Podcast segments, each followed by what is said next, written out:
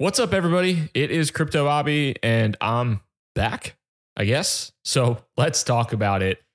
It's been a while since I've made a video on this channel, and for a while that was that was really nice. I just enjoyed not being on YouTube, and it was awesome, and it was great.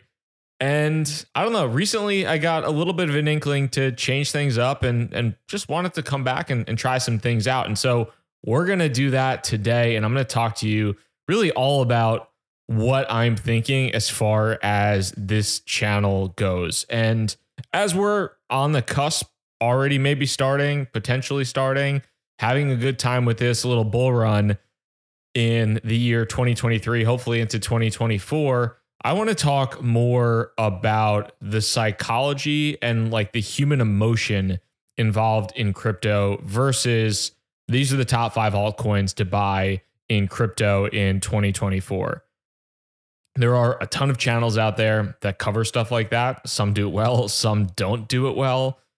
A lot of people cover the tech and the trading and the charts and all that type of stuff. And all that stuff is awesome. It's great. It's fantastic.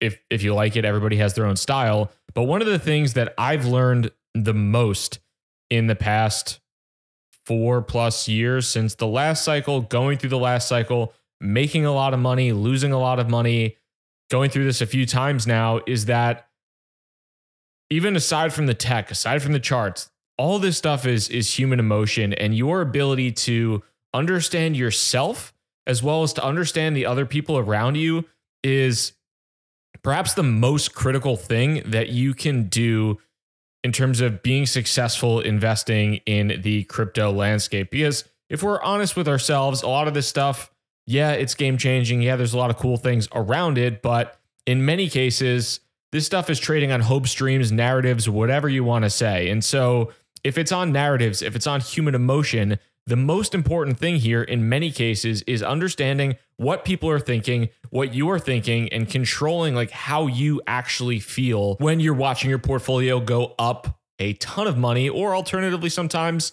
which has been in the past few years, certainly, when you're watching your portfolio go down by a ton of money, by 50, 60, 70, 80% sometimes. So, I want to talk about that in this episode. If you are new here, which you probably aren't, you're probably an old subscriber. Shout out to the old subscribers. Um, but if you like this concept, if you think it's interesting, let me know in the comments because frankly, I have no idea if this is going to stick. I have no idea if anybody's going to like this. But this to me is the most interesting thing or the most interesting aspect of stuff. And I want to go through a number of like books that I've read over time and talk about these specific lessons that I have learned as well as things that I've read, uh, whether it's biographies or, or different books, things of that sort, and taking these lessons about human emotion, about psychology, and applying them into the crypto landscape so that A, during this, I can kind of better manage my own emotions, my own human being during this run up as things hopefully get crazy, but also maybe pass along some of those anecdotes or some of those learnings to you and hopefully help you get better. And again, I'm not going to sit here and try and pick the next altcoin or pick the next perfect time to trade. I am generally, I mean, basically always a perma bull, but I'm especially bullish right now with what I think is going to happen. But I want to talk about, you know, these kind of core principles as we go into this this next cycle. And this may sound a little bit stupid, but a lot of the the idea for this came through a tweet that I read earlier this morning. And I figured, you know what? This idea in my response to the tweet which was literally just read this book, Psychology of Money. But the tweet itself is from Pierre Crypto. And he says, I know it's a bull market because I'm making giga trades, yet browsing the feed makes me feel giga poor and mad at myself. And when I read that, the, the first immediate thought in my mind was A, I should tell people to read Psychology of Money. Because if you haven't read it, it's a book by Morgan Housel. And I think I read most of it during the last bull run or kind of the, the later stages of the last bull run and I realized how much of it I messed up, but then also seeing how much money I lost and all the mistakes that I made in the last bull run and how if I actually listened to the book and controlled my emotions better, I really would have had a much better grasp on things and had been like more realistic on stuff. Then I, I feel like it's just something that is is really helpful to pass along to you. So the first thing I'm going to say, and the first kind of episode or video here podcast I'll do a new podcast stream if you prefer the audio. I'll get that linked and put down below as well. But the first thing that I want to to talk about really in this little series around the psychology of crypto and talking through this information is is moving the goalposts. And as we're going into this bull run, a lot of times you'll see people on Twitter talk about setting goals in, in crypto Twitter. And, and if you're not on crypto Twitter, God bless you, because you're probably saving yourself a few years off your life. But one of the things that I think is is really interesting and it's it's hard to deal with until you kind of get to this point is people talk about setting a financial goal. And if you're in crypto, whatever that might be, you know, that might be paying off your mortgage. That might be paying off your student loans. Might be paying off your car. Might be making a million dollars. Like, I, I don't know what the goal is. But one of the most difficult things to do is when you are in the heat of a raging bull market, when you get to that goal, to perhaps not move it. And this is something that I was wildly guilty of in the last bull run. I remember having conversations with my wife about this and just messing it up a hundred times over is you get to a goal, you get to a specific number that you have in mind.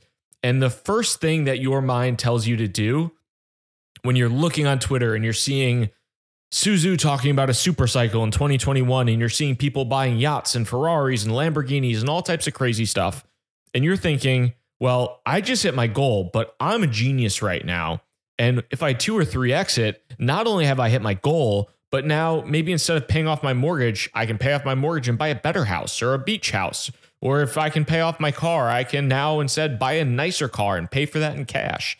It's really difficult to set a goalpost at the beginning and not move it and not get caught up in the emotion. And so that is one of the things I think is is just really critical and worth discussing and thinking about for you as an individual as you're going through this and the reason I think in in many cases that you end up moving the goalposts is because you're looking at other people. And I think going back to that tweet about Pierre, know, he talks about, hey, it's a bull market because I'm making these these awesome trades and he's crushing it, but he's seeing other people on the feed that are crushing it more than him. And so it becomes really difficult to live in this world of of crypto Twitter and you know, just kind of removing yourself from this insular bubble where at least on the surface level, it seems like everybody's crushing it.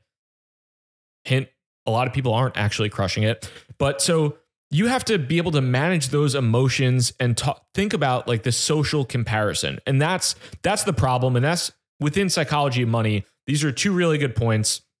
I'll talk about the chapter, I'll link to that. I'll put a link to the book in the YouTube and podcast description as well because if you haven't read it, I would highly, highly recommend reading it or listening to it on Audible. This is in, I believe, the third chapter of the book. I'll put all that information below. But so they talk about moving the goalpost, Morgan Housel does, and he talks about social comparison. And so that's the thing really that kind of connects those two together is that if you are somebody, you, know, you have that goal, you have that goal in mind. And the reason you're getting greedy in many cases is because you're seeing how well other people are doing. You, know, you think, okay, I hit my goal, but like somebody else just did better, so I can do better now.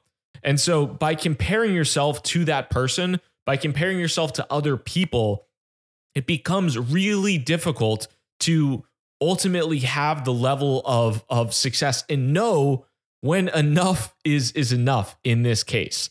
It is such a difficult thing to do because when enough is never enough, when you aren't sure when to turn it off, and when to say, okay, I just made a 100x on Bonk. I just made a 200x or a 1000x or whatever the heck you just made. I just turned 10 grand into a million dollars. But what happens if it goes to $2 million? What happens if it goes to $3 million? And these might feel like unrelatable problems to you right now as we're on the cusp of a bull market. Maybe they don't feel like unrelatable problems. Maybe they're things that you've gone through before. But they're things to take into mind and to think about as you're going through this because it is what is going to frankly save you a ton of money. And I think it's again, it's something that I dealt with a lot in the past bull market. I messed up because I got greedy. I hit certain numbers that were personal financial goals and I hit them and I exceeded them. And then the coins went down by 85%. And then I no longer had those goals.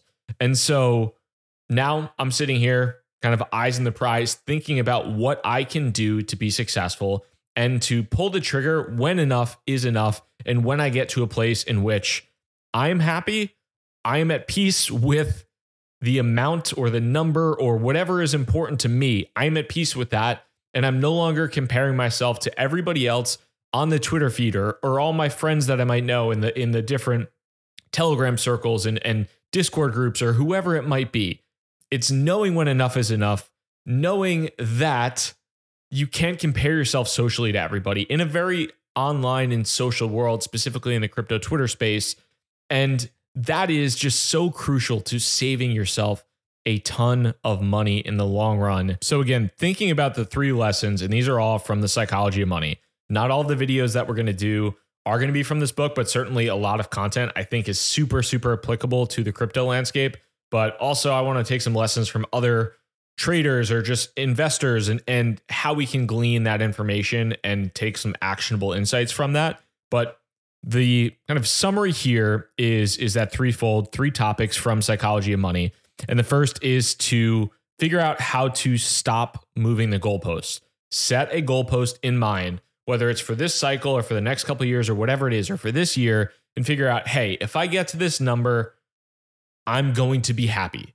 And it doesn't matter what happens socially in the world. It doesn't matter what my friends are doing. Like, if I get to this number, I'm going to be good. I can take care of things and try and have a plan. Inevitably, if you get to that number, I, trust me, I guarantee you, and you may be sitting in these shoes right now where you're thinking about it or you have had this problem in the past, but like that number might move. And trying to prevent that number from moving and determining something accurate or something that could be lofty, whatever it is, but don't move that goalpost and especially don't move it because of the social pressure of other people there being you know, seemingly better than you or anything along those lines. And then in addition to that, you know, enough is enough. Thinking about this, knowing when you have made enough and you are not just greedy to the point of greedy and risking it all. And I mean, you can even take away a lot of, of different insights from the people that have messed up in the past cycle, and many of whom are, are now in jail or on the run or whoever it might be in addition to just the the everyday person, you know, like myself, who said enough wasn't enough and who lost a bunch of money, unrealized profit because of that. But you look at somebody like the folks at Three Arrows Capital, they were worth you know tens and hundreds of millions of dollars, but they wanted billions and billions of dollars. And so what did they do? Rather than saying enough is enough, rather than saying you know maybe I don't need to go levered to the freaking tits on whatever I, enough is enough. But they didn't. They said, I want tens of millions of dollars. I want hundreds. I want billions. And they could have lived the happiest life in the world if they said, all right, like we're going to just relax and we're going to take things calm and we're going to take things slow and we're going to invest a little bit more slowly. That wasn't what they did. They didn't say enough was enough in that time frame. And when you also think about, you know, social comparison, you don't buy a $50 million yacht like they did if you're not trying to strut around in terms of showing everybody in Singapore wherever they were how awesome that they were socially. So you can think about people like that.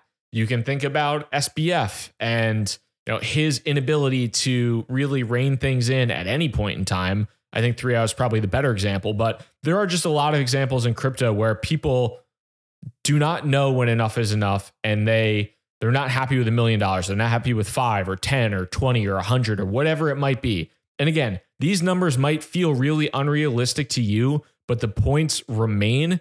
And you know, if you play your cards right, and I hope to God you do, I really hope that everybody watching this you know, is financially successful in all their endeavors. And if you want the top 10 altcoins, just go watch another channel and I hope those hit for you and that's sick. But I hope that you have these problems and then I just hope that you're able to properly or successfully deal with them in a way that leads you to a good spot. So that's just my initial little play around with this psychology of money YouTube conversation on crypto. And if you enjoyed this or if you think this could be interesting, I'd love to hear your thoughts. I'll go into it in a little bit more depth in the future. I'll put some more lessons in. We'll talk about different people and different points that I think are sticky to the crypto industry because again, this is so fine. This is so human nature related. Like this is so much based upon human emotion and how you feel in those moments when things are going up 100% or when they're going down 75% or whatever it is. So, mastering this type of stuff or learning these little lessons here or there for me has been super helpful and interesting and not something that I necessarily thought of. And so, I hope that maybe this could be interesting for you as well. If you enjoyed this, if you're new to the channel, if you're old to the channel, hit the like button. I would appreciate it if you're old or new. Subscribe, unsubscribe, resubscribe. I don't really care. And if you want to listen to this on the podcast, I'm going to create a new podcast feed, Psychology of Crypto, or some, something along those lines. I don't really know yet. I'll put a link below in the YouTube description if you want to listen along there. Thank you so much. I hope you enjoyed this. If not, sorry. Peace.